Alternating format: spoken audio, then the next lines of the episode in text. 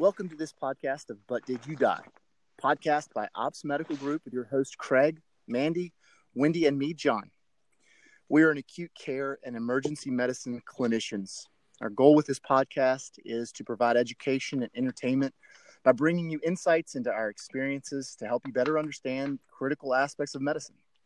We hope that our stories provide you both uh, an insight into the technical and human side of medicine. Our ultimate goal is to help you develop the technical, mental, and emotional tools to handle emergent events.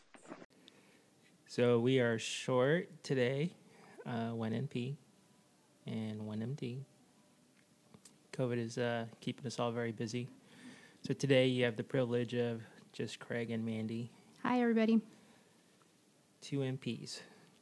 Uh, today we're going to talk a little bit about leadership and how ops kind of became ops. Um, and... all the factors that were involved in it. A long time ago, I went to a couple of conferences that I really enjoyed. And I've also been to conferences that I did not enjoy. And the reason I didn't enjoy them is because I saw the presenter and I'd actually worked with the presenter several times. And I realized that the person talking was not the same person I had worked with. Okay. And it made me realize, like, there's a deficit when you're a clinician slash leader and you're teaching and you have a lot of failed or a lot of problems, uh, honestly, and, and clinically. So as we started to develop this entire business, uh, you know, talking to John, who unfortunately is not here today uh, because of work. Um, he said, "Hey, you know what? Let's let's kind of create a little bit of a podcast just to kind of get this started, and uh, let's see how it goes." And some of the feedback we've gotten is that it's been really good. So as we push this thing to a different level, and where I think this is going to end up going is Uh, on our consulting side. And uh, I got asked by a friend of mine who's a V P if I could talk about a little bit about leadership and my perspective on it from uh, my military background. Mm-hmm. So a lot of people don't know, but um, I have played a C N O, I have played a medical director, and I have played the role of a strategic planner in the military. I've taken some units who have been really bad to be really good, and it takes a lot of effort. It takes a lot of analyzing of your people. And as we were creating this company, this tiny mm-hmm. little company, and, and thoughts and creativity, uh, what I really liked about each and every person Uh, on this team is their demeanor and their character. I think it takes a lot to um, be a leader and work in a team.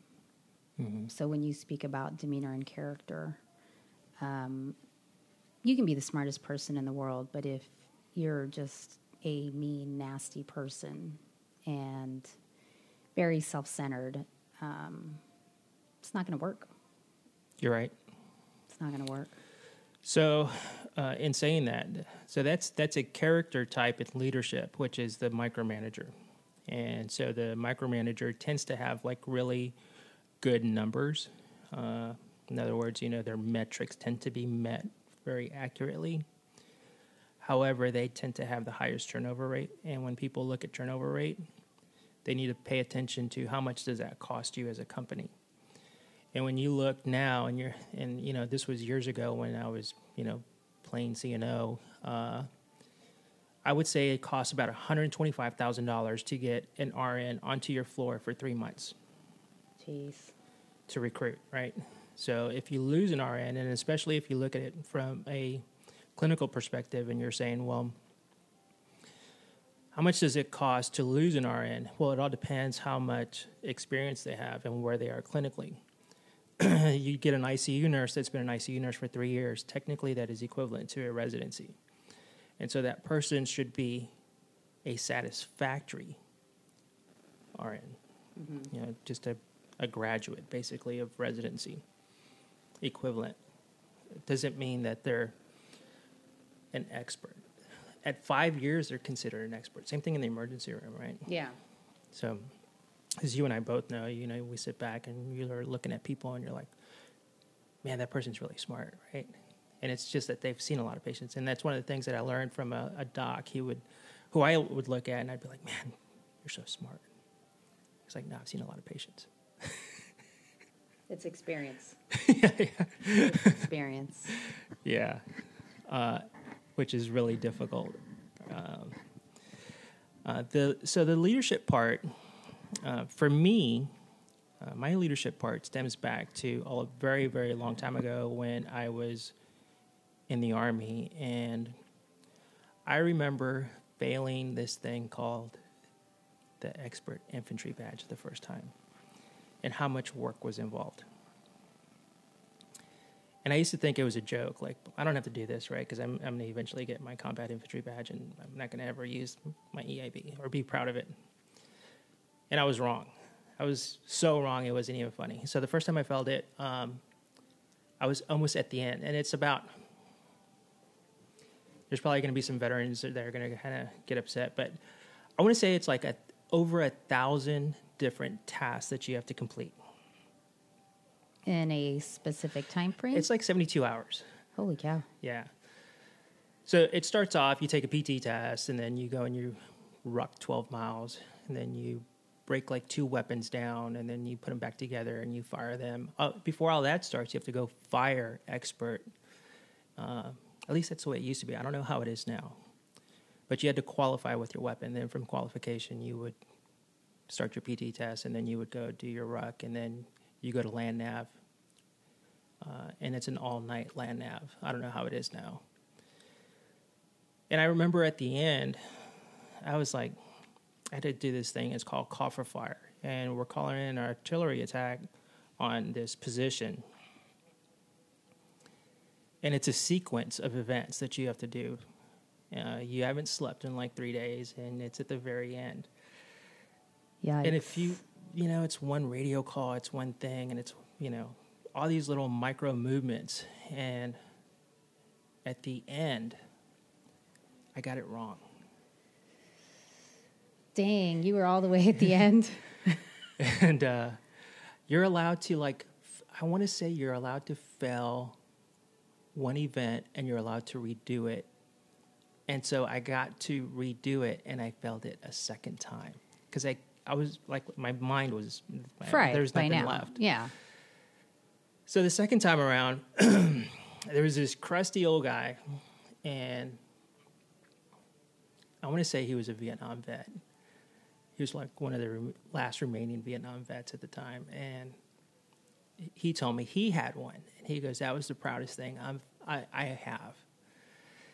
And he goes, because I had to work. I had to work so hard for it. He goes, it's not like a deployment where you go down range and you just go, you know, you're there. And it doesn't matter if you go outside the wire, if you stay home, you know, on the fob. You, you actually have to work for this thing, and it's a lot of work. And that little thing, I remember thinking to myself, man, you know what? If this old dude can get it, I'm, I'm going to go get it. Yeah. And, and that was it, right? Like, yeah. I had set my, like, my... mind was set, like, I am not gonna. So I started rehearsing every little thing, and at the end I ended up getting it. And I sat, or I stood in front of like two thousand guys that all went out for it, and I want to say there was about nine of us that made it. Jeez. And it, and at that moment, you know, you're standing out there and you're getting this thing pinned on you, and I just remember thinking, okay, I get what he was talking about. You know, here's this, you know, colonel pinning you this this award that you genuinely earned. Uh, there's no way to fake a road march. There's no way to, you know, fake a P T test, a road march, and then, of course, going to land nav, and then all the other events. It's just, it, it's impossible. I'm not saying it can't, can't be done, but it, you know, it, unless all your friends are handing it to you. It's yeah. not, not going to happen. Um, so to me, that's where like my leadership journey started, and it hasn't ended. And from there, I went to uh, what we call a non-comp- non-commissioned officer board so I could become a sergeant. And there was this, once again, I'm standing in front of like all these crusty, you know, uh, first sergeants, and, you know, they're asking me all these questions, and I'm, you know, I rehearsed everything, and I'm like, I'm going to get this thing, right? I'm going to yeah. finish it. Same thing, like same mindset. I'm going to get it. There's no way I'm going to fail. And I get to this sergeant, and I wish I could remember his name. And he's talking to me about survival. And so we have to go through this thing called SEER. And he's asking me, he's like, you know, what, what's the, what's the one thing you need, right? What's the one thing you need? And I'm like, oh, you need water. And he's like, no. You need shelter. He's like, no. You know, you need food. No. He goes, when all else fails, you need one thing. What is that one thing?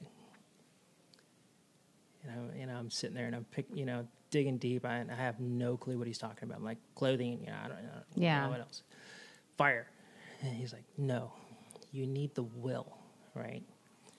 You need the will to win. You need the will to survive. He goes, dying is easy. He goes, living is hard. Surviving is hard. And as we started kind of, you know, all talking, and, and I'm referring to the four of us, uh, I remember thinking to myself, like, you know, I want to create this company, but I don't know if if I can, you know, like if I can really genuinely do this. And I remember that one moment, and he's like talking to me again, like, do you have the will to win? Do you have the will to take on you as a, you know, person just walking around, take on every corporation in the world? Yeah. And I said, you know what? Yeah, I got the will. I'm ready to fight, you know, and that's how I went with it. So the power, in my opinion, is really all in your mind. Uh, and then, of course, with the mind, the body will follow. So if you, you know, say, hey, I'm going to go run a marathon, yeah, you can probably go run a marathon anytime you want to, um, if you will yourself to do it. Yeah. Uh, the same thing with us. You know, we, you know, some of us went to med school, some of us went to N P school, some of us have practiced in trauma and the I C U and, and whatnot. And it was one of those things, what drove you there? And then you sit back and you're like, how did we get to this spot, right? And it's really the power of our minds. Uh, and the power of our minds has probably led a lot in our leadership styles. And when it comes to leadership, um, there's a there's several different perspectives, and I have broken it down to three different things. And that's how I present it to my military peers. And as a leader, um, there are basically three personality types. And I think all every individual has them. And it's just a matter if it's a balance. Okay. So at, at the end, uh, you have this person that is either a yes person within you, uh, you have a no person that is within you, uh, then you have the W T F person, right? Right. And so everybody, you can relate to the W T F person. You're like, what the? Yeah. You know, right, I right off the so, bat. Definitely, yeah. Like, you're giving me this patient, you haven't done anything with them, you know, so immediately. Or, you know, you're given a task and it's like, you want me to do what? You know, it's like, okay. And then, of course, there's the yes, where it's like, oh, I'm not going to ask any questions. Yes, I'll take that patient because that's my job. My job is to take patients. And for us in the emergency room, who we can't turn anybody away, we're like, yeah, I'm going to see you, but this is the problem. And within all that construct, there has to be a division where there's a rational person. And in, and in my opinion, this is where you have a leader who can understand all three concepts within themselves and then rationalize. Yeah. And say, yeah, that is a W T F moment. Yes, we need to do that, but no, we can't do it that way. Rationalize it and then say, okay, let me actually formulate a plan. Let me actually create, you know, something that can, that sounds halfway constructive. Yeah. Versus just, hey, let's just go balls to the wall and go do this. And then guess what? We're going to fail. And we're going to fail again. And we're going to fail again. Yeah. It's not going to go well. But we're going to do it over and over and over again. That's called insanity, I think. Or yeah. Something like no, that. Yeah, definitely. That's definitely insanity. Um. Yeah. So from those three things, uh, and then, of course, that's kind of like a pie chart that I have that I've created and I present to my medical group. And it's like, hey, you know, you, you technically should have all these three folks within you. And then, of course, this other half should be being rational. Um, I think a lot of people don't have the rational part. I, I think it's I, hard to develop. Yeah. I really do. Uh, I, I could tell you, even for myself, I remember there was a time frame where I thought, yeah, I don't want to, like, just deal with that at all. I don't know if you've ever felt like that. Yeah. Um, but I think, uh, and I, I think just from my perspective, some of the staff that I've seen don't have, like, that little rational bone where you stop and think, okay, what would be the best, the next best course of action here? I think they have the either the no or the W T F, mm-hmm. and forget the yes part. And that's a lot of what I've seen, either the no or the W T F and freak out and panic. Most of it's panic. Most of it's the W T F that I've seen. It's the panic part, and no rational thought comes into their mind. It's just pure panic. Yeah. Um, I don't know if you remember, like, what it's like to work with, like, surgical residents. And, yeah. And so I don't I don't remember them, like, ever having a class where they had to sit and go, hey, you know what? It's okay to kind of panic, but panic internally, you know? Yeah. Uh, voice what you need to voice and ask questions versus just going and doing something, which is even going to make it worse. Which I remember seeing in surgical residents. I was like, I don't no. know if they ever have that class or anybody tells them that. Uh, I know one time we had this resident, bless her heart. Um, she was going through her trauma rotation. She was uh, urology. Bless her heart. And uh, some guy came in, absolute hot mess. I don't remember what it was, some kind of terrible trauma that needed to be intubated. And um, they usually won't do procedures unless the attending's there. And it had been a bad night, and I think the attending for the E R was in the O R, and the attending for the I C U was also in the O R with another case. So there was no attending, like, there immediately. And so we're telling her, like, he needs to be intubated. And she's just kind of panicking because she's like, I don't deal with this end. I deal with the other end. Like, I can put a Foley in that thing. I can't, I don't, I can't put a tube in this mouth. What, what, what, what is this? I yeah. don't do this. And so um, we had one of the, the upper levels, the residents, uh, come down with the one that was in the I C U. And uh, he helped her and walked her through it. But, like, the sheer look of terror in her eyes, because she was like, I-, I don't know what to do with this. Like, what, what do I do with this here? This is, I, I don't deal with this end. I mean, we all kind of laughed, but, you know, she just, it was the W T F moment for her, and she just, yeah, just, it, it all just came out of her mouth, and instead of just, like, take a deep breath and say, okay, get one of the other residents mm-hmm. to come down here, and we'll do this. Yeah. Like, we can bag him until he gets here. But her face was just like, she wasn't even bagging the guy. He's gasping for air. Like, it was terrible. And we're like, girl, come on. Like, what are you doing? But you know what I mean? Like, the W T F mm-hmm. took over, and she just, Yeah, you know, they're waving her hands in the air.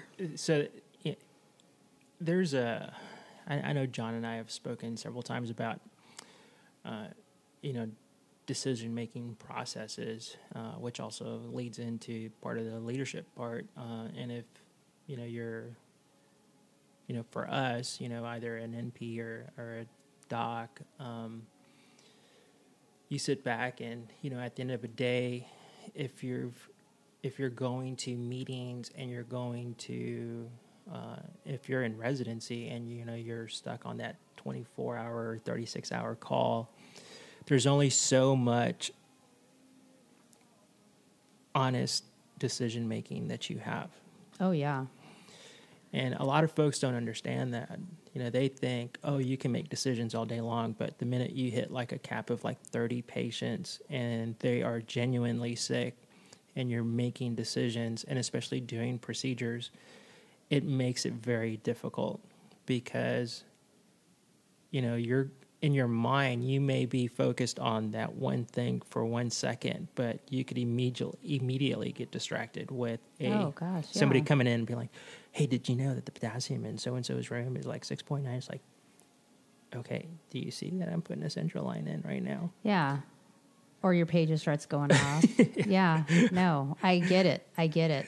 So I read, I, I don't know if I read this article or I heard this on the radio somewhere, but they were talking about, um, oh my gosh, one of these big tech guys um, that always wore the same color, and I don't remember who it was, always wore black.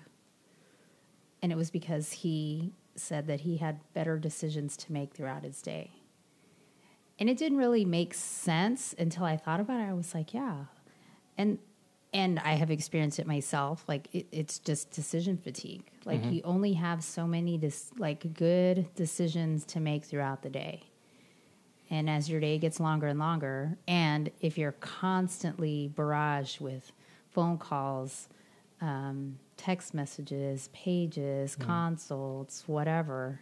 And then you still got to see the patient. And you still got to see the patient. Yeah. Or you're in the middle, like you said, of a procedure and somebody comes at you with some crazy nonsense or number or something. Yeah. One, you lose your train of thought with doing what you're doing. Um, and I know at some point that just becomes muscle memory. You just do it. But still, though, you're kind of in the middle of a sterile procedure. Yeah, no. And now you got to stop and address somebody else's comment or need or whatever. And then there's a, you know, there's a consult Never mind, that you paged on top life. Of it. Yes, exactly. Never mind, someone's life is on the line here in my hands. yeah. yeah. No, definitely. I get it. Yeah. It, and it's it's never ending when, when you're actually in the hospital as far as some of that stuff is concerned. Um, so with that part, what I wanted to do is talk about how all that kind of led into me being a planner and and the how how clinicians can basically create things and, and understand things no differently than anybody else. It's just a matter of application, in my opinion. When I when I left and became a planner, uh, a lot of folks uh, up there had a lot of reservations because I was one of the first clinical providers to actually go into that scenario. And when you're dealing with flying operations and some and in some cases some special operations missions, um, you know, folks were asking questions and they thought, well, you know, he's not going to get it because, you know, he's he's worried about sick people. Mm-hmm. You know, uh, he you know you're there to be a subject matter expert on sick people and what. Um, what assets we can bring to the table. And little by little, I started to realize that these guys started asking me questions, and then they would invite me back and be like, hey, can can you come over and talk to us about this? And can you show us this? And then little by little, I would ask them, hey, can you show me a little bit about how the flight line works, other than what I know? And how do we set up an airstrip in the middle of nowhere? And who's required? And yeah. how many people, and, you know, what do we need? And then the surveillance of it, and a lot of other little things. And so that's how this whole team got formed, is off of those ideas and that ability. So bringing capability, in my opinion, is mind-blowing for a lot of folks, because leadership and capability are the same thing, but it's very different when it's effective and it's not effective. Take, for example, how does an how does an airfield run, right? So if an airplane is a bed, an E R bed, an I C U bed, the patient is cargo. On the on the air on the airfield, when we load patients, they are considered cargo at the very end of the day, and so we move them with that aspect of it. And it's the same thing in the medical world. Uh, there's a revenue involved on both sides, because there's a, a budget that's created for air movement of patients. Mm-hmm. And there's a revenue created as we move patients through the emergency room to the I C U and the floor and wherever else. So it's the same thing. It's just a matter of understanding how they all work. And then, of course, the documentation that goes with it, which is the administrative side. And what I ended up learning from a couple of different generals was, if you can understand th- the whole thing, the wheel, mm-hmm. how it how it really turns, you can basically make any company you want, and at the same time be successful because you understand the concepts. The same thing with uh, running missions and creating a big strategic plan for, for your operation. And that's how this kind of like all came about. Um, the the irony of it all is how complex it is, and nobody ever tells you. Oh, yeah. All the tiny moving parts. Yeah, like nobody ever tells you, like, hey, you know, you need gas to put in the car to actually get to the flight line. And then, and you forget about those little things, right? Yeah. Oh, the, the car needs tires. You know what I mean? Yeah. Oh, you need a credit card to actually put gas in the car and buy the tires. Oh, you need a credit card to, and, you know, and all those little administrative things are what move the entire system. And it's a lot more complex, but at the same time, it, it, it's it's pretty simple. Yeah. There's just multiple layers. Yeah. Yeah. Yeah. Yeah. yeah. And I think it's pretty amazing, um, you know, when we all first sat down and we were like talking about, you know, creating this thing, and we're like, oh, yeah. Um, but nobody ever said, hey, you know what? I don't want to do this because of this. You know, I, I don't want to risk my career, and I don't. You know, I don't want to risk my finance or whatever. We just all kind of said, hey, you know what? I think we can do this. Yeah. Uh, which is pretty amazing. So in that aspect, I don't know if you've ever heard of a guy named Dan Pena. No. So he's he's this billionaire guy. And he talked about, um, he talks a little bit about leadership. And he goes, you know, most people enjoy being in management. He doesn't call it leadership. He goes, most people enjoy being in management. And he goes, what we do is we wait until a person, you know, is a little successful, you know, being a middle manager. And then they kind of, we move them up into like a C E O slot, and, they, and we let them make money for us. And that's what makes them happy, right? Because they finally became a C E O. And he goes, you know, you get somebody about forty years old, they're the prime age, they've made enough bad decisions, they've made enough good decisions, and mm-hmm. they know how to make money. A lot of times they know how to make money for other people. And he goes, so I hire them to make money for me. And in the military, it's no different. So they, they move people along. The only difference is we have to take, you know, P T tests, and we have to go shooting, and we have to do all these other little things. Um, and we represent the military. And we either represent good parts of the company mm-hmm. that um, are effective, or you're a bad leader or a non-effective leader, and you represent a bad company. And a lot of times, they, you know, we go through leadership like it's water, um, which is difficult in a lot of situations. And I, and I think a big reason is a lot of folks don't understand what it's like to be in the that middle part of the leader. Even though you're like a C E O, you're still in the middle. Yeah. You know, because you can advocate, like in my, you know, as a director, medical director, or chief nursing officer, I can sit around and I can advocate for one thing for the staff. Tell them that I'm advocating for it, but they can still be unhappy with me. And then I present it to the corporate people, mm-hmm. and then they're upset with it. But it's the truth. Like, there are things that need to happen. Like, we need, like, say, for example, right now, you need more nurses. You need more I C U nurses. You need more E R nurses.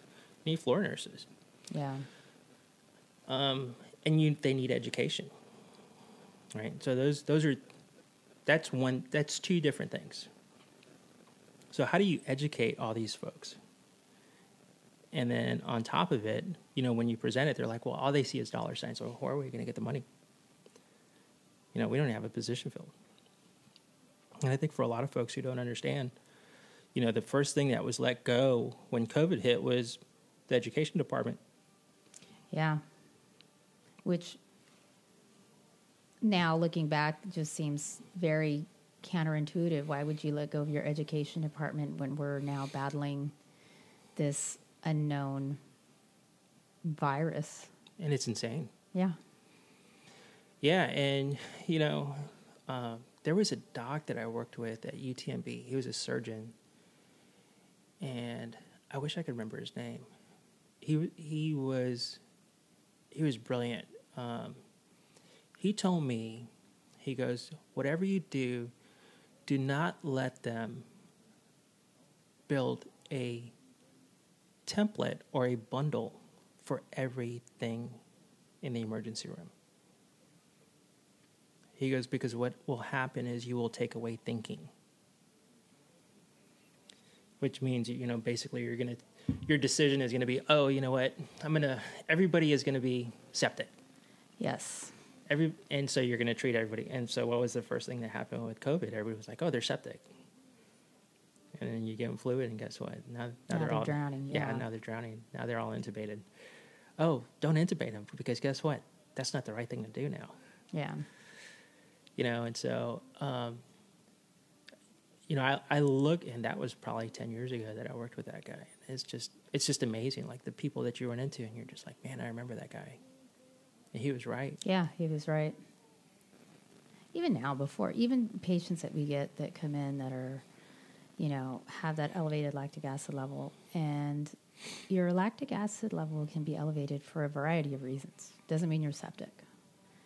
So I get those patients on admission, and it's not everybody does this, but people that don't really think about what they're looking at and what's being presented, how the patient presents, what their problems are, and they don't need that thirty cc per kilo bolus, mm-hmm. but they get it anyway because it's like, well, you know, their lactic's up, and it's like, well, their lactic's up because their liver's bad. And they're not going to clear the lactic acid. Like, that's probably their baseline. Mm-hmm. Um, and so now we've just, like, volume overloaded them. And they have C H F. And they're renal failure. Yeah. Yeah. They're in hepatorenal syndrome, and now they're... Now you have to intubate them. Yeah. So, no, I agree with you about the whole... Yeah. There doesn't have to be... Well, just... You take away people's thinking. People just quit thinking. Well, that, that goes back to the, you know, the critical decision making uh, that we were talking about earlier. Is you take away some of that uh, thinking, or the ability to just make a solid decision based on what the clinical presentation is versus um, just assuming that the person is septic. Yeah. And it's hard, especially when you're, you know, yourself volume overloaded with, you know, really sick people or yeah, really a sick combination of really sick people having to answer a lot of questions from the nursing staff, having to answer, you know, consults, and you know, this isn't um, complaining about our job. This is just the reality, the reality of, of what, of what we, we do. do. Yeah, Uh, you know, we, we deal with a lot of different things uh, all at one time.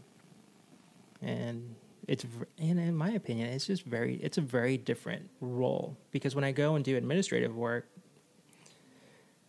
it's a little bit more laid back. I can sit back. I can do a little PowerPoint. Everybody's all happy off the PowerPoint. And mm-hmm. it's like, oh, yeah, look, that's brilliant. Okay, thanks, guys. Sit in the E R and, you know, you're dropping central lines and doing intubations and, you know, you're cross-covering an I C U. And it's like, holy, what yeah, the? Exactly. The what the, yeah, it comes in. W T F for sure. Yeah. So... And a lot of uh, people's lives depend on the good or bad decisions we make. Yeah. In the clinician role. Yeah. Like pretty immediately. Do you know what I mean? Y- yeah. So, so when you get to the point where you're fatigued, and I've been there, I've been there where I'm just like, you know what, I just got to walk away and take five minutes, go have me a soda or whatever, and just... Mm-hmm. I'm going to not answer this phone for five minutes. Yeah. Yeah, I'm notorious for putting my earbuds in and just, like, listening to music for, like, you know, two to three minutes and just, okay, I'm going to I'm gonna veg here for just a second yeah. and get, you know, reset myself, kind of regroup and get ready to re-engage. But I, I need this yeah. two to three minutes. Oh, yeah, definitely. Um, and I, you know, if you if you go and you add, if you're practicing... clinically and you're a manager at the same time, the hard part is you're dealing with all three aspects. Uh, you know, you're dealing, and when I say three, it's you're dealing with the administrative side, uh, you're dealing with your personnel, and then you're dealing with the the patients that you're having to see, mm-hmm. which is which can be um, a little overwhelming some days, and at the same time feel like you're just digging this hole and you don't know where it's going. Mm-hmm. Especially right now, in my opinion. Oh gosh, yes. They're, Definitely. You know, you, you walk back in, you know, like perfect example is John, you know, he walks back in, he's like, hey, I went and had this meeting and this is what happened, and oh, by the way, uh, nobody's going to be happy with what I have to say. Yeah, that stinks. And, uh, you know, the same thing with me. So I, you know, tell my guys in the military, hey, by the way, we're all getting activated. They're like, oh, great. Okay. Yeah. So, you know, it's, it's just, it's just tough. It's just yeah. tough altogether. Um, the, the one thing unique about, you know, practicing medicine, uh, is from, you know, from a military perspective, is if you're, you know, you're planning something and you're trying to figure out, well, you know, as a doc or as a nurse, uh, or as a, you know, nurse executive, you're trying to figure out, okay, well, how does, how does that relate to planning? So planning when it comes to medicine is a direct impact. And what I mean by that is, you go in and you're going to directly, this one clinician is going to directly impact the life of one person uh, as they see them, which is going to be us. And we walk in, we see this person, and, you know, we're like, hey, this person is not septic, septic they're, they have COVID or whatever, and this is the route we're going to go. Then the indirect impact is the nursing staff. So the nursing staff was going to be like, well, are you sure? And, okay, so now I have to gown up and this, that, and the other. Mm-hmm. Um, and then, of course, isolate the patient and everything else under the sun. And so that, from mission planning, there's a, those are the two things that kind of come to my head. Uh, you have a direct impact person, and then you have the indirect impact of the impact, which is the clinical staff. Even yourself, you know, because obviously we have a person here who is sick with and uh, with a loved one, and her loved one practices in the emergency room, and now she's sick. So once again, it's it's an in- indirect impact from her direct impact of seeing patients. Yeah, which kind of really sucks. Oh, yeah, definitely. Yeah. Um, there is... Are you a reader? No, I can't say I am. No? So there's a couple of books that I've read, um, and several were, like, required for some of the stuff I did in the military. And one of them was Sun Tzu, um, who is considered, like, the greatest general of all mm-hmm. time. I'm, I'm sure a lot of people have heard of him. Um, one of the things that he talks about, and one of the things that actually stuck in my head. I have his book. I have the book, The Art of War. Mm-hmm. I didn't finish the whole thing. I'm notorious for, like... For Like, oh, this book seems interesting, and I start reading it, and I have the attention span of a gnat. So I might get halfway through, and I'm like, um, okay, I'll read it later. And then I just don't ever go back to it. But I have read, yeah, part of... What part did you like? Oh, man, I read it so long ago, I can't even remember. Really? Yeah. I want to say the last time I... So I've read it probably twice, I think, maybe... Four years ago, five mm-hmm. years ago was the last time I read yeah. it. Um, one of one of the parts where he takes over the concubines, mm-hmm. the hundred concubines. Mm-hmm. Do you remember that part? Mm-mm. No. So, for a lot of folks, um, and you know, I'm just going to call it what it is. There's a lot of you know people that will hate on. Uh, management or leaders or whatever and kind of talk a lot of shit about them. Yeah. Which in my opinion uh, is good and bad. Uh, if if you're telling the person to their face, it's good. Yeah, because at least you're coming up and telling them, like, I think this is a bad idea. I yeah. mean, you may want to rethink some of these things now. Yeah. If you're doing it behind their back, then it's not good because yeah. it doesn't really create anything whatsoever, other than probably a little toxic following for you. Yeah. Um, which goes to Sun Tzu. Sun Tzu went and did something that I thought was just amazing. So this warlord went and hired him because he was supposed to be the greatest general of all time. Mm-hmm. And he goes, hey, this is what, I, you know, I don't really believe you're that great, so what I'm going to do is I'm going to give you my hundred concubines. And he goes, okay. you, and you're going to train them, and once you're done training them, Uh, I want to see what they can do. So he was like, okay. Uh, I went out there and started training them. And like five of the concubines wouldn't listen.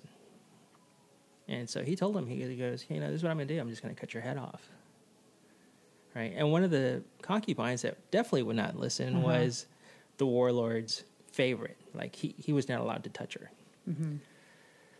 So he went out there and, you know, they're out there practicing and practicing, and these, you know, concubines start giggling, and they start doing whatever they want to do because, you know, she gets to do whatever she wants to do.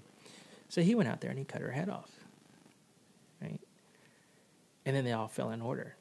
And then the warlord got upset and kicked him and all the concubines off the, you know, whatever, his little base, mm-hmm. you know, his village. And Sun Tzu was like, okay, we're going to keep practicing. And then we're going to go back and we're going to take that village and we're going to take his army. And so he went back with the ninety-five concubines and mm-hmm. conquered the village and conquered the warlord. And, nice. And so uh, the reason I bring that up is because when you're dealing with, in my opinion, uh, toxic individuals, sometimes you have to go that route. Yeah. And there are people that completely avoid confrontation, especially in medicine. Yeah. They would rather keep this person around who is completely toxic, who is completely inept, and think because they have this body that it is better for the organization than just removing them altogether. Yeah. I agree. Um, a lot of times I think what I've seen is, uh, yes, they will keep someone knowing that this person has this toxic attitude and toxic following and continues to undermine and belittle and whatever. But because it's a warm body that fills a spot, they'll keep this person. Not, and I don't know if they, I don't know if in their mind it seems easier to just keep someone like that versus get rid of them and get rid of that whole attitude and just get a new person in. I don't understand it. So I, the, I think the moral of this story is if you get rid of the one bad person, you'll have ninety-nine or ninety-five that will eventually follow yeah. you into combat, which is pretty amazing to me. Um, especially considering that they were concubines. They weren't trained war fighters or yeah. swordsmen. I don't, I don't know what they were uh, back then. I'm assuming probably swords people. Swordsmen? Yeah, I guess. I don't know. Yeah. I think it's kind of wild. Yeah, definitely. Um, and and I also think there's um, there's this stigma that kind of goes with it. You know, you you create this one thing and you're successful. And it can be anything from, you know, doing procedures or managing really critically ill patients or even changing and flipping an emergency room or flipping how an I C U works. And not so much bringing in new leadership, but recognizing that there's leadership there and then cultivating it. Yeah. Mm-hmm. One of the words that I use uh, in the military is like, you know, here at home station or in garrison, we, we are a farm, right? And my job here is to make you ripe for the world, to get ready to go out the door. And a lot of times in, in our positions, and especially, you know, when we are dealing with uh, the emergency room and the I C U or the floor in general, is you don't see that. Like, I don't see it. Uh, as a matter of fact, I think a lot of times, a lot of folks, even who are coordinators, uh, which are like charge nurses or, or whatnot, turn to us for advice a lot of times, you know, for what they should do, which is good, in my opinion. And at the same time, um, I've even had executives who have, you know, come to me and said, hey, you know, I got a question, you know, can I hit you with this? And you kind of give me some feedback. And I'm like, yeah, you know, I recommend doing the following. That's what I would do. Um, which is, once again, um, good for us as a brand new little oh, yeah, tiny definitely. company, you know, showing up and kind of saying, hey, you know what? Yeah, I've done this, that, and the other, but, you know, can I still do it today? Absolutely. Uh, which goes back to Sun Tzu, you know, it's like, I get that you are supposed to be this guy, but I don't really think you are, and let me prove it, you know? Yeah. And unfortunately, you took over my entire army and so, village. Yeah, I guess. And killed me. Yes. I guess he was, uh, yeah, the greatest general. Um, there was another guy that I read about, and it goes back to, I think his name was Machido. I might be saying his name wrong. And he was supposed to be considered like the greatest swordsman of all time. When I read about him, like all he ever talked about was practice, right? Mm-hmm. Like practice, practice, practice. And so he mastered like seven or eight moves. And I, I'm, I'm, I can't really tell you it's just seven or eight, but something. It's along something. Those lines. Yeah, yeah. Some, somewhere on there. And what he did was he mastered him. He won like ten fights, like ten sword fights. And those ten sword fights, like, set the standard because he beat the greatest that were around at the time. And I think about it, and I'm just like, that's kind of crazy. Because us, what we do for a living, we sword fight with COVID every day. We yeah. fight with C H F every day. We fight with all these multiple different disease processes. And then if you add multiple disease processes in the one patient. In one patient. Yeah. It's multiple fights that you're putting up. And, you know, when I'm looking at it and I'm thinking, okay, well, a lot of folks think, well, you know, you guys are clinicians.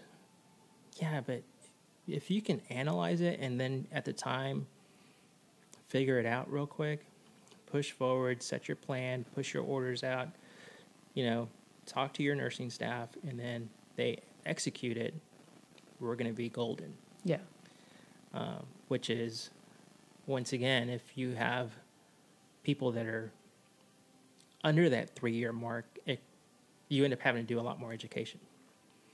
And I can tell you that you, you'll immediately know.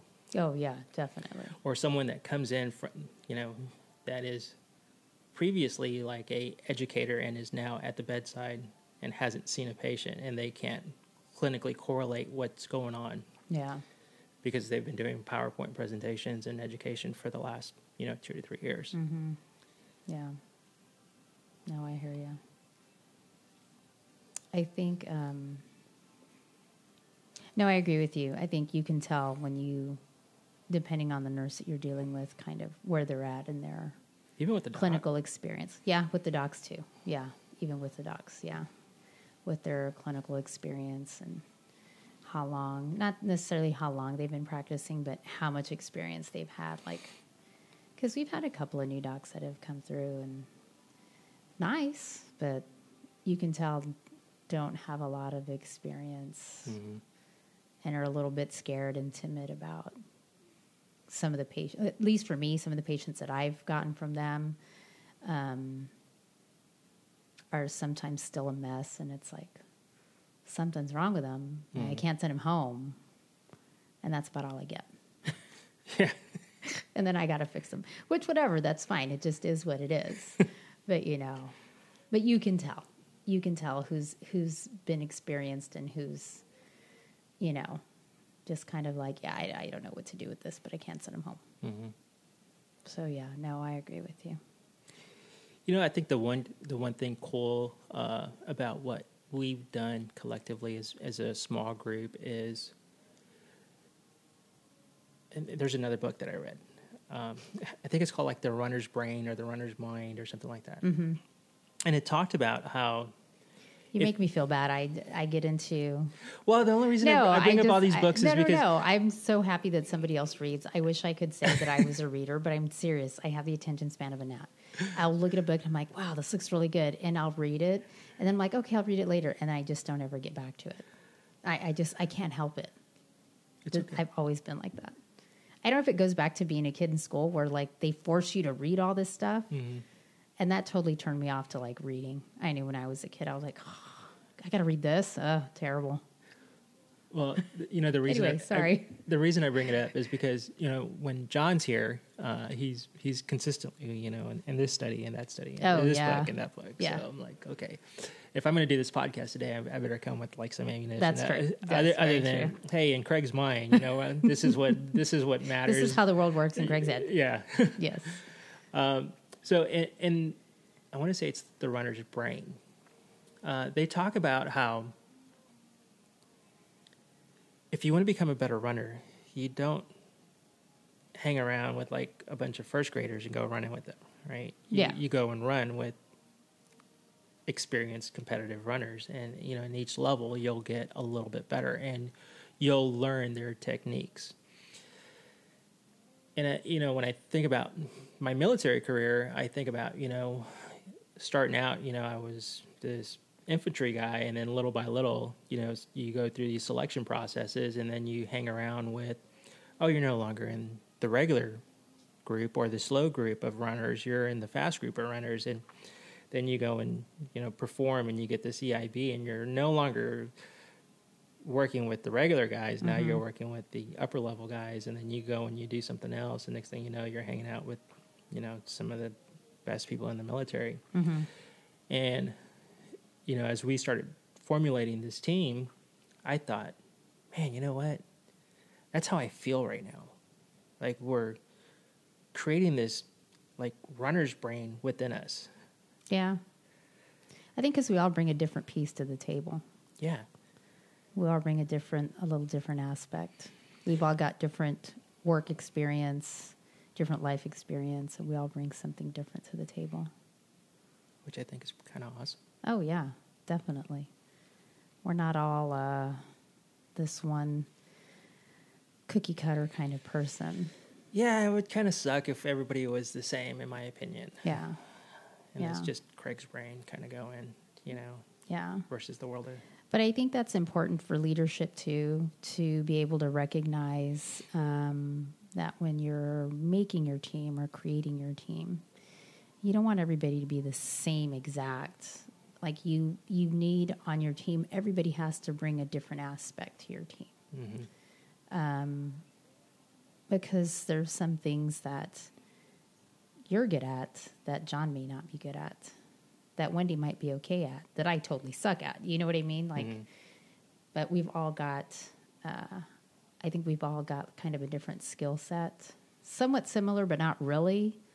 Um, but I think it just complements each other. And I think for leadership, when you're building a team, that's kind of some of the things you need to think about is, you know, building a team that's going to be complementary to each other. Yeah. Um, the, so I could tell you already, the one thing that Wendy does is she is, like, she may look cute and cuddly, but she is, she's a savage. Like, she's, she's a beast. I mean, she, she will tell you exactly where you stand. Yeah. And if you're not at her level, she's going to tell you, hey, you're not at this level, you know? Yeah. Um, uh, and you know, and I, I love that about her. Yeah. You know, it's the same thing with Definitely. you, you know, you're, you're, you're in the same retrospect. It's just your hospital medicine versus E M. Yeah. Um, you know, the one thing that I think John brings that is very unique is he's a continuous learner. Oh yeah, definitely. You know, uh, and then within all four of us, we're, we're really good at closing the loop of communication within us. Yeah, I think Wh- so. Which is, you got to have in, in, in you the know, corporate and that's world. A skill. I, I, I don't think people really realize, like, some people are just good at closed loop communication, but if you're not, like, that's a, that's a skill that you really need to learn, mm-hmm. that you really need to pick up on, learn, um, because there's so many people that I think, especially if you're running a code and you don't, you don't have that closed loop communication, like, I'm giving an order for a milligram of epinephrine. And if the nurse on the other side doesn't say, I am pulling up the milligram of epinephrine, I'm going to give it. If nobody says anything, you're just like, did anybody hear this? Did y'all hear me? I just said a milligram of epi. Hello. Yeah. I've been in those. And it's just like, are, is someone pulling it up? What are y'all doing? And then you get all these people like, oh yeah, we heard you. Okay. Closed loop communication. Somebody acknowledge it and agree and say something like, yes, I heard this. Mm-hmm. Yeah. yeah. And I know it, it sounds funny, but it's true. It It is a skill. Yeah. Uh, and it's a very needed skill in the world. Yeah. Everywhere. Um, and there's a lot of people that don't do it. It's almost like you, it falls on deaf ears and you're mm-hmm. sitting there thinking to yourself, like, seriously? You know, for us, you know, we, we take the extreme examples of, you know, a person's life, but at the same time, if you're, if you're a person and you're just sitting there and, you know, you get the bill for something, uh, and you, your friend says, hey, you know, I'm going to pick up the bill, you could at least have the courtesy to be like, oh man, that's really nice of you or whatever, you know, but to me, that, that's just probably like the, the most basic way of, you know, closing that loop. Oh yeah. Um, golly, yeah, yeah. And I, for us, I think that's probably the biggest. And it may be just that what we do for a living and how how we do it that makes it special. Yeah, I think so. And we just become so acclimated to it, just kind of in the line of what we do every day. Mm-hmm. Maybe, yeah. Weren't you going to talk about uh, kind of your the group that you took over? In the military. Yeah, man, I totally forgot about yeah. that. Yeah. Yeah, so there's there's been a couple. So I'm, I was a former corporate guy for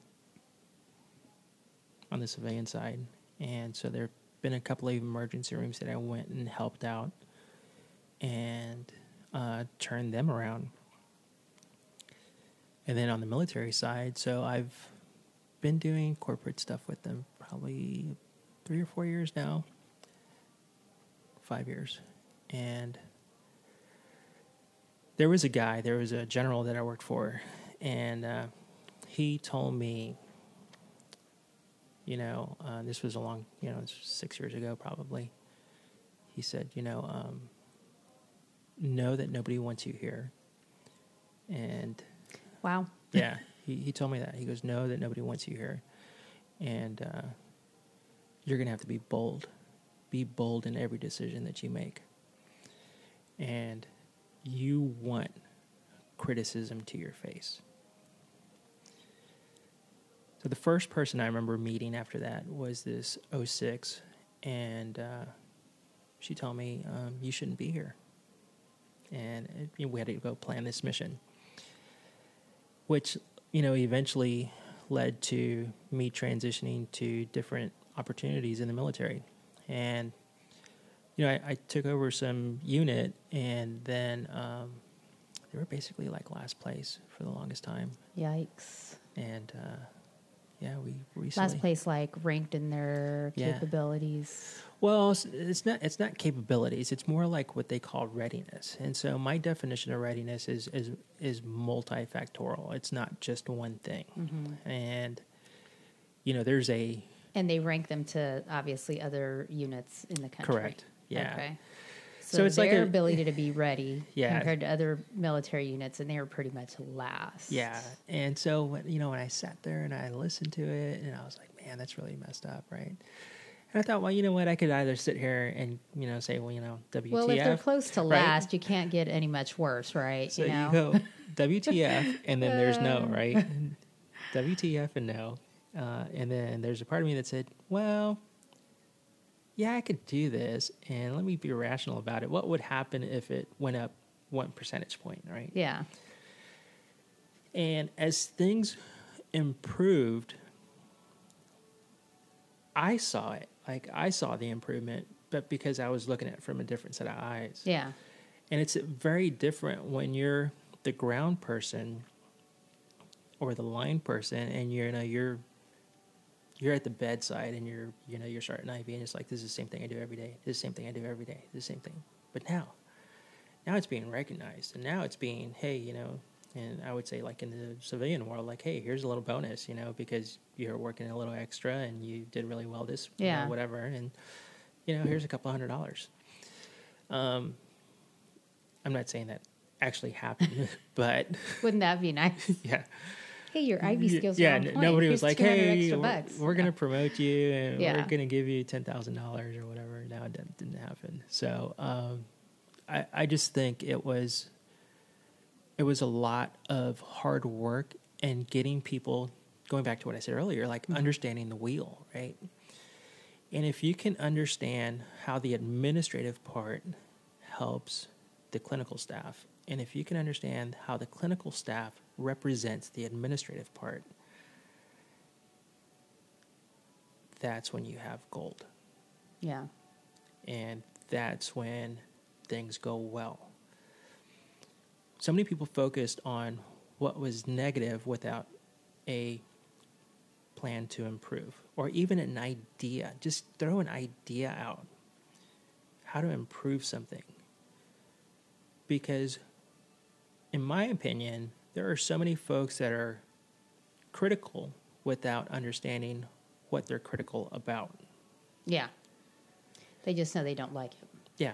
They're like, I can't stand Mandy, you know, because, you know, she, I don't like the way she talks to me on the phone or whatever. You know, yeah. It just, it doesn't matter.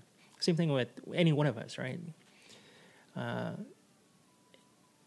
and it takes a lot of solid, effective communication to reach across the aisle and say, I need a really good admin person, and I need this admin person to do A, B, and C. Yeah. But at the same time, I need you to kind of teach me about what A, B, and C is. So that way I have a little bit of an understanding of how this works and how this failed along the way. Yeah. Because if people don't tell you, then you never know. Oh, God, yeah. And so one of the things that I frequently say in the military is, you don't know what you don't know. Because people go off of what they know. Mm-hmm. Same thing with us, right? When COVID hit, everybody would be like, oh, it's, you know, It's the flu. I, I even I can even vouch for saying myself, oh, it's just the flu. It's just H one N one, right? Maybe a little bit stronger. Um, and at the same time, you know, I sit back and I think think about that comment, and I'm like, okay, well, now that I've treated, I don't know how many patients, but it's a lot. Now uh, I know it's not this flu. Yeah, it's not yeah. just the flu. It's definitely not the flu. And, and I think that just came probably because by the time it hit us, mm-hmm. it was already kind of, people around the world had already experienced it for some time before we finally got hit. So then by the time we finally saw it, we were like, ooh, yeah, this isn't just the flu. Mm-hmm. Yeah. Yeah, it's it's the same thing. Um, it's just difficult, mm-hmm. in my opinion. Yeah. But at the same time, I also think uh, when you, so without going into COVID a whole lot, when you as an individual um, see that you're making an impact uh, on the people around you, is not to become self-absorbed. And, and that's probably the hardest thing to teach in the military, is because a lot of folks become very self-absorbed. And I'm not going to sit here and say that I made that organization better by myself, because I, I didn't. It took a lot of people. As a matter of fact, it took a lot of people who even didn't like me. Um, yeah. Who sat down and said, hey, you know, you, you know, you're kind of rough around the edges. And I'm like, well, I can either be honest or I can not be honest. Those are the options. So what's going to get you from point A to point B? Is it going to be telling you that you don't have to make it to point B, that you can only you only have to make it halfway to point B, that, you know, one third, three fourths? What what is what is yeah. it that you want exactly? But if we want to get to to point B, this is the honest truth. Yeah. This is what we need. And uh, going back to what that general said, who was, you know, he was just an awesome dude. He was one of the officers that I, I sit back today and I'm just like, dude was legit. General McDew, legit. Wow. And, you know, he he wanted me, I remember him telling me, like, you got to have thick skin. Him and General Tuck were like, and they would quiz me. Like, you know, you're sitting there, like, in this boardroom with all these high-ranking people, and, you know, I'm a nobody. And they're, like, you know, hitting you with all these questions, and I'm just like, oh, my God, like, he hates me, right? Oh, and, it, and so you, you transition that from the, you know, as a corporate military person to um, to the clinical side, and it's the same thing, right? So sometimes you have to understand that you got to have questions. You got to have people question you, and not question you as in questioning your integrity, but no, question but...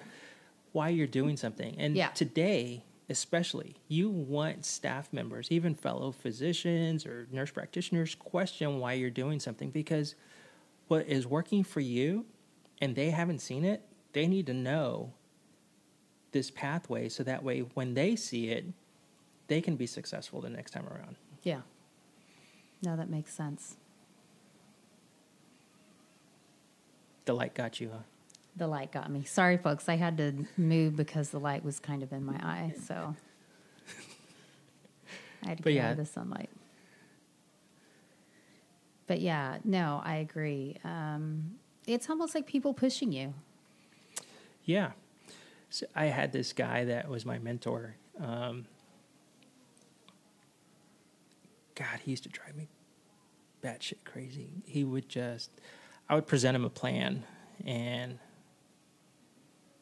he would just drive holes into it like nonstop. He was just constantly devil's advocate. And a lot of times I thought, man, he just hates me, right? Like, and I remember I pulled him aside one day after a meeting, and I mean, we're sitting here with all these high-ranking people, and I was like, afterwards, you know, I was butthurt, right? I was butthurt, and I was Aww. extremely angry. I, and so my level of angry is a lot different. You yeah. know, I sit there, and I'm like, hey, Sean, you know, I don't know if I would, like, we need to, like, go out back and, like, fight or what, but, you know. You're I'm ready just, to throw down. Yeah, I was like, dude, like, I don't get it. And he goes, you need all those questions because when you present that to the admiral, he's going to hit you with all those questions. And if you don't have those questions answered before you get in front of him, you're going to look like a jackass. And, you know, it's one of those things, like, you sit back and, well, for me, I sit back and I'm just like, man, you know, had he not done that, I wouldn't have been successful yeah. at the next presentation. But at the moment, I was just thinking, like, you know, I had fire in my eyes. I was yeah. ready to kill him. Holy crap. You're like this dick. Yeah. Oh, man. Dude, it was awful. I And I remember, like, like right now, I'm like, I just get angry all over again just thinking about it. And it's just, I was like, Sean, like, really? We're supposed to be buds. Like, what is wrong with you? Oh, my gosh. Like, total attack in front of everybody, yeah. right?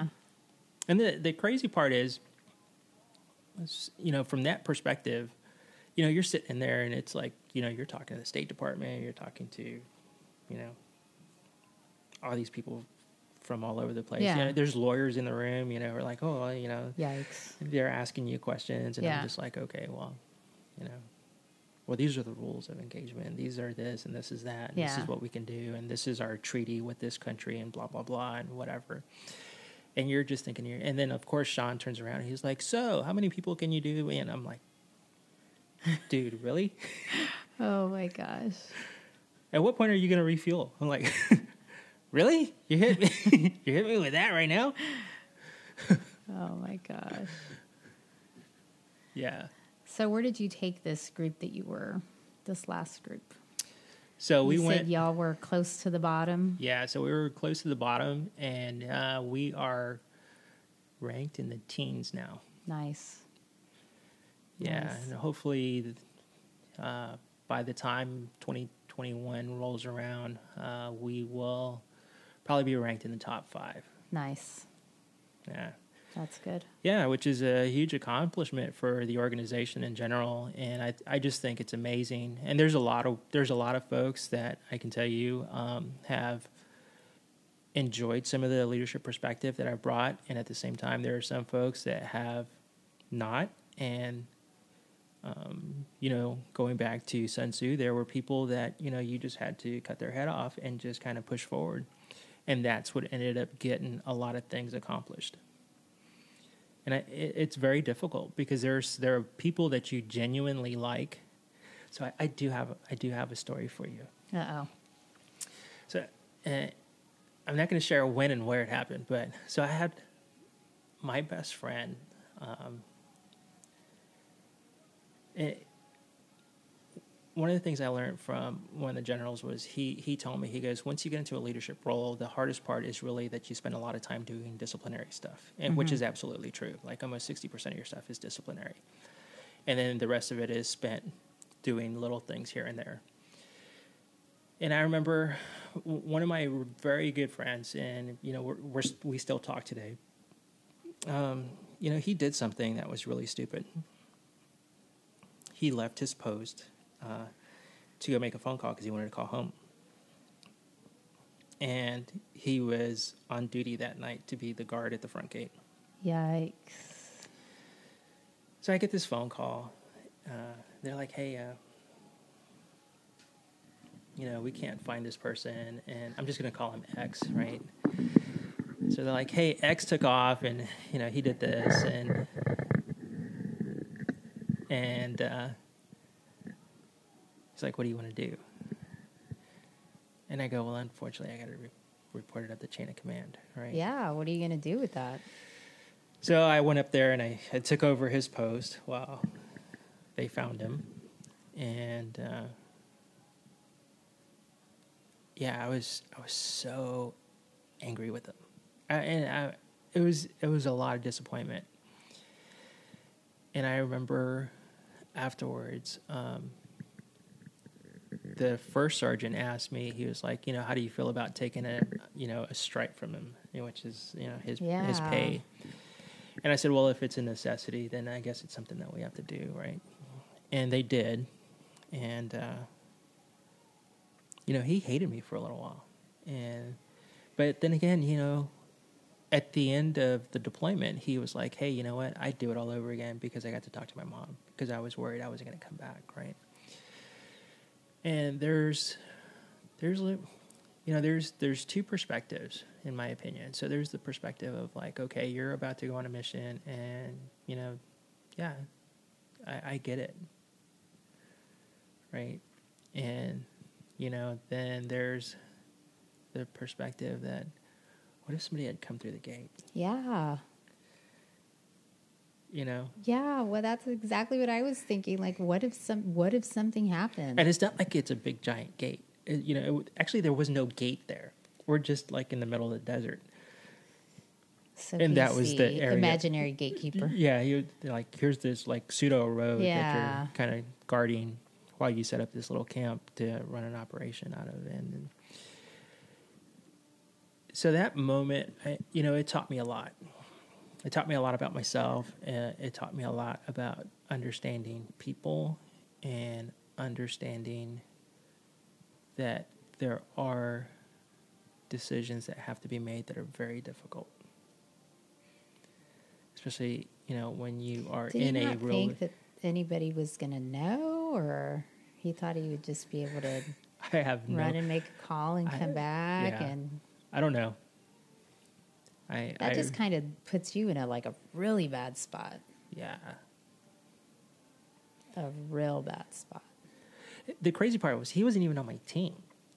He was on somebody else's team. And but because they knew we were friends, they came over and they asked me, and, and I was just thinking to myself, like, uh, wow, I, one, I'm not a supervisor, you know, he's not, you know, yeah. we're friends, but, and they're like, this is what we're thinking about doing, and blah, blah, blah, and I was just like, I mean, if you got to do what you got to do, man. Yikes. Yeah, that's rough. Mm-hmm. That's real rough. Yeah, it's pretty, it's it's a sh- shitty position to be put in, and it's, it's especially shitty when it's somebody that you care about.